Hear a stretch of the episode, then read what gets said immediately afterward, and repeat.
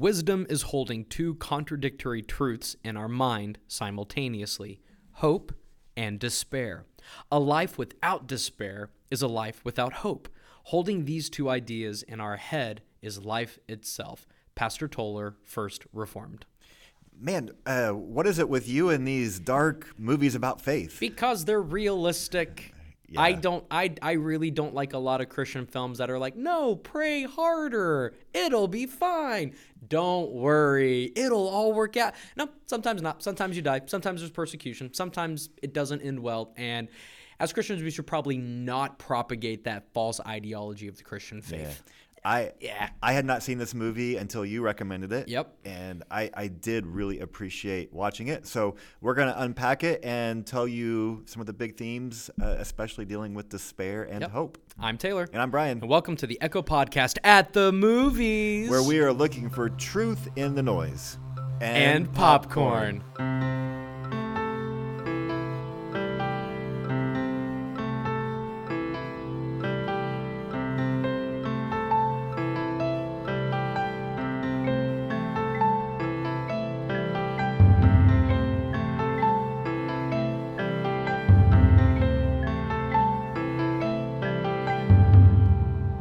I appreciate that after we say and popcorn, we both roll our eyes and look away. We were. I'm. I'm not pleased with us.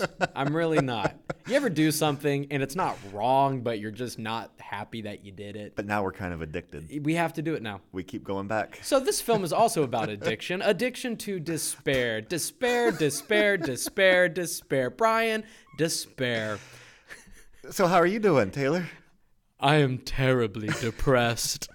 Which is actually from the film Hitchhiker's Guide to the Galaxy, and it's a robot who experiences depression. Also a great film, but we're not here to talk about that. No, it's this is a movie about a car, and he gets a flat tire, so he has to get out the spare tire. because he's depressed and he needs despair, we're done.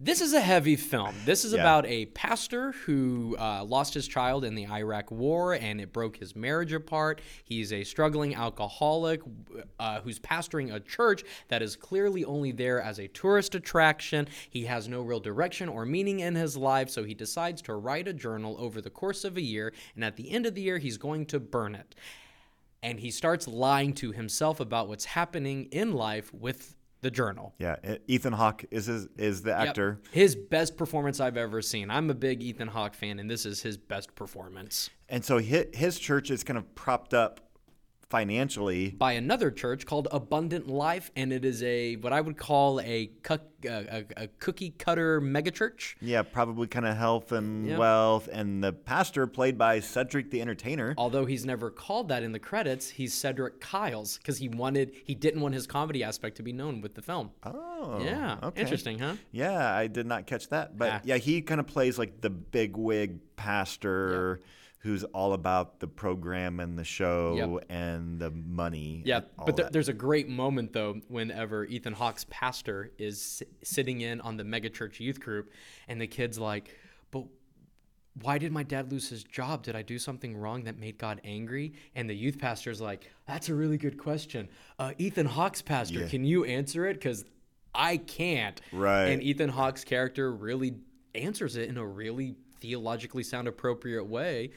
Which sets off another Yeah, kid, which yeah, sets yeah. off another kid, and it's like, ah, this is this is really fun. But it's really a film of duality, Mm-hmm. of of two churches, of hope and despair, of of just these great contradicting truths. So, what is it that makes the Ethan Hawke character uh, so in so much despair? What's causing this? there's a couple of things that are happening. First, there is the loss of his child. Um, he, his family was very patriotic, and he encouraged his son to go off to fight in the Iraq War because Ethan Hawke's character had fought in a war, his dad had fought in a war, and so he encourages his son to follow this tradition, and his son is killed. So he blames himself for his son's death. So then he also blames himself for the dissolving of his marriage because his wife left because she couldn't forgive him for sending his son off to a war to die. And now his church is failing. He feels his life is kind of meaningless. It's wandering, but he still has faith and trust in God, but it doesn't seem to be doing anything. The church is not growing. He's in this cyclical cycle of self harm in his alcoholism, so he's not dealing with these issues appropriately or rightly at all. And then a lady named Mary comes to him and says, I'm pregnant, but my husband wants me to get a divorce. His name is Mike, or not divorce, sorry. My husband wants me to get an abortion. Can you talk to him? And then we find out that her husband is really big into the green movement and protecting the earth. And he asks the question Will God forgive us for destroying his creation? And the pastor doesn't really have a great answer to that question. Yeah, and to say that he's like big in the green movement is the understatement because he's actually been like radicalized. He's been arrested, and then we find out that he's actually planning to blow himself up by creating a suicide vest with explosions and going to one of the uh, industry places in the town uh, that is contributing to pollution and waste and all this kind of stuff. He doesn't get to though because he calls the texts the pastor and says, "Hey, let's meet at a park." Spoiler: Ethan Hawke comes upon his body because the boy has put a shotgun to his mouth yeah, yeah. and that kind of catapults the film forward on dealing with this idea of despair. As a pastor, what happens when you counsel somebody and then they kill themselves after receiving your counsel? Oof. Yeah. Wow. It- Yeah, so he's dealing with the emotional questions of what could I have done Yep. to save his life. But he's also seeing that while this person was radicalized and unhealthy to the extreme, Mm-hmm. he's also thinking about the man who, who has money, who's making decisions for the church, who also works for a large company, Yep. who also is uh, not representing Christ, uh, and yet he's got all the power Yep. And he's troubled by all of it and he doesn't really have an ally He doesn't. He's he's very much alone. Mm-hmm. The the film kind of attacks religious extremism, Yep. but it also attacks secular extremism. It kind of makes a point that whatever you believe, don't be crazy with it. And I think that we would say there's some wisdom there, but faith always looks radical. Always. I believe in a God. That's crazy, right? That that's kind of the statement that people say. So we have Ethan Hawke's character who's isolated and alone and in this massive amount of despair, and that's one extreme that he's just doesn't he doesn't really change it.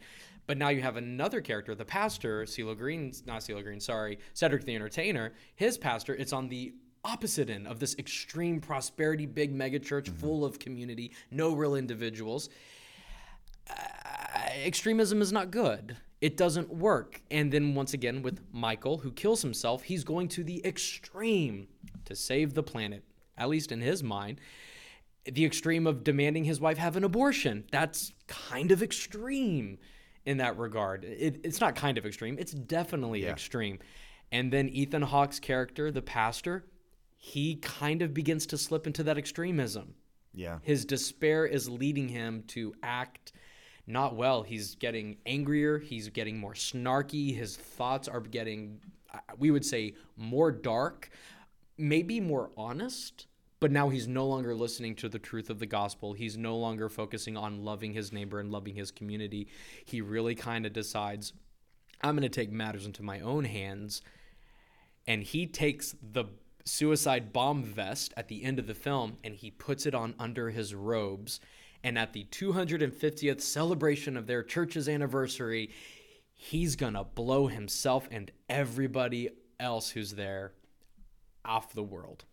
Yeah unless something changes. Unless something changes. And we'll leave it at that for you if you want to watch it. Not gonna spoil the ending. You need to watch it. Yeah but even in that yeah it's just you're kind of he has is such a twisted character. Right. and he's so messed up and he's so unhealthy. I've thought about how many people today you know it's clear that extremist groups have been on the rise and how many people have you know found community in an extremist group. They went from despair and not having community or whatever to being lured into the, into something like that. But just how unhealthy it is when we feel despair and we don't have biblically grounded loving people to help us yeah where where do you go And I think when we were talking about the hunt for the Wilderpeople, we talked about community. And it's hard to think about or discuss a film that one of the ideas present isn't community.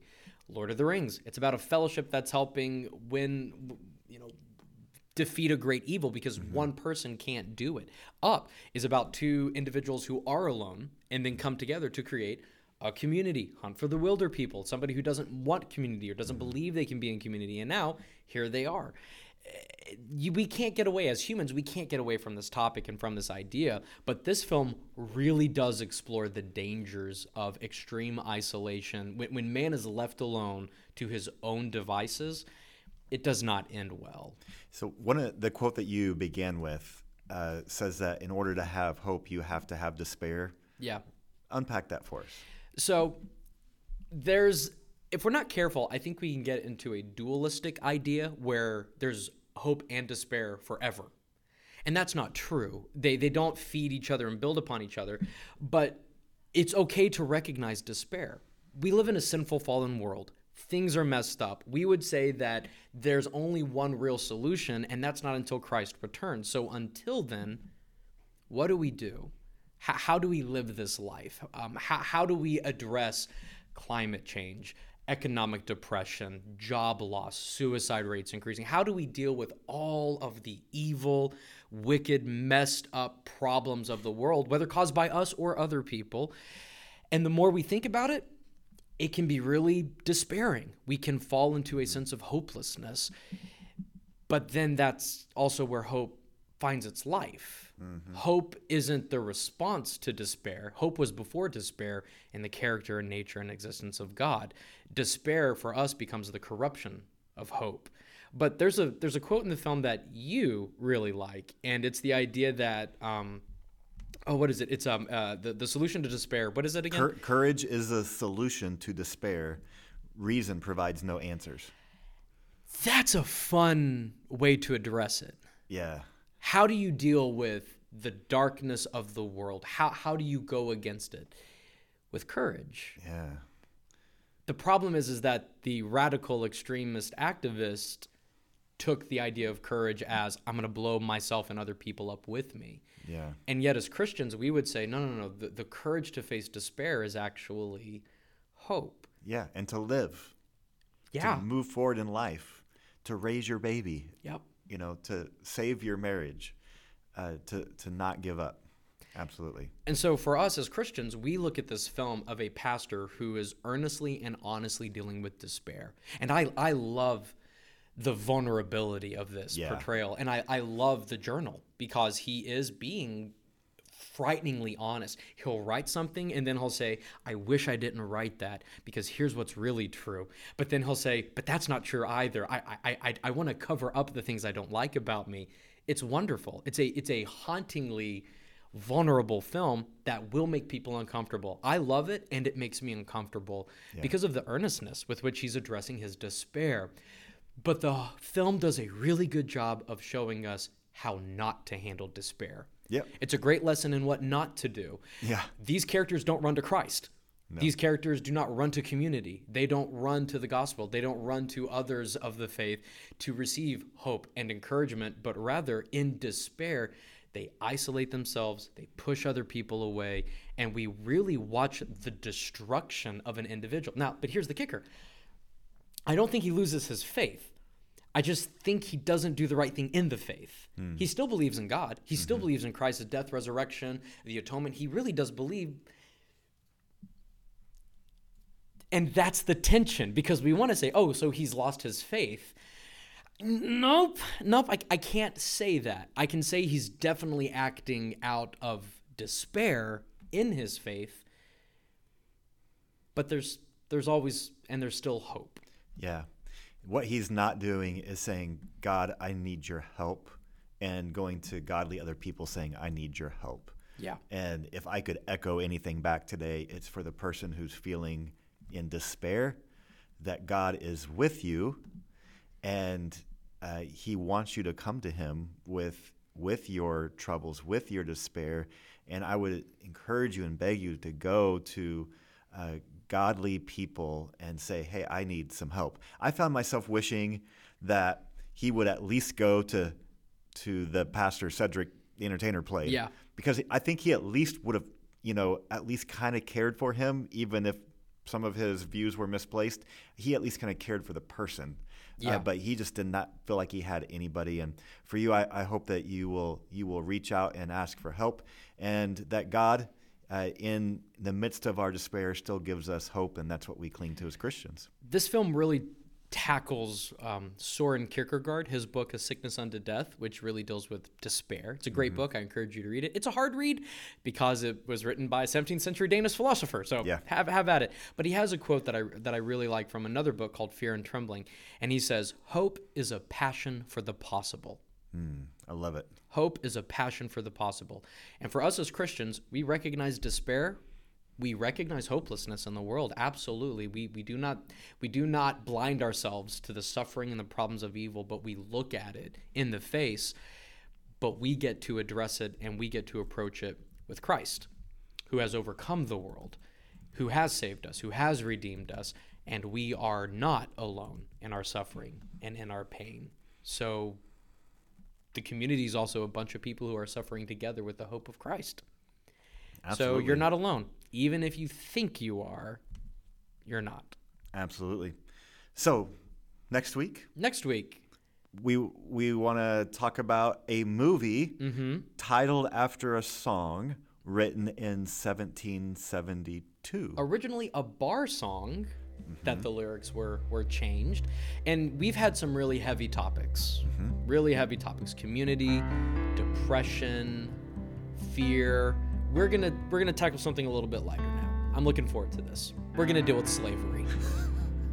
We've already Well. beaten this issue. We have no Yeah, problem. yeah, this this is no longer an issue. No longer. Oh, we're, we're, we're good. That is not true. Uh, no, but the the movie Amazing Grace, uh, based off of the song John Newton and his life and the fight in England to end slavery and how that was really a biblically informed and God inspired effort. So it's a great movie. Many of you have seen that. It came out, gosh, quite a while back. At least a decade ago. Yeah, and uh, is a is a very accessible, great movie to watch. So if you haven't seen it, maybe check that out, and then catch us next week. I'm Taylor, And I'm Brian, and this has been the Echo Podcast at the movies. where we are looking for truth in the noise and, popcorn.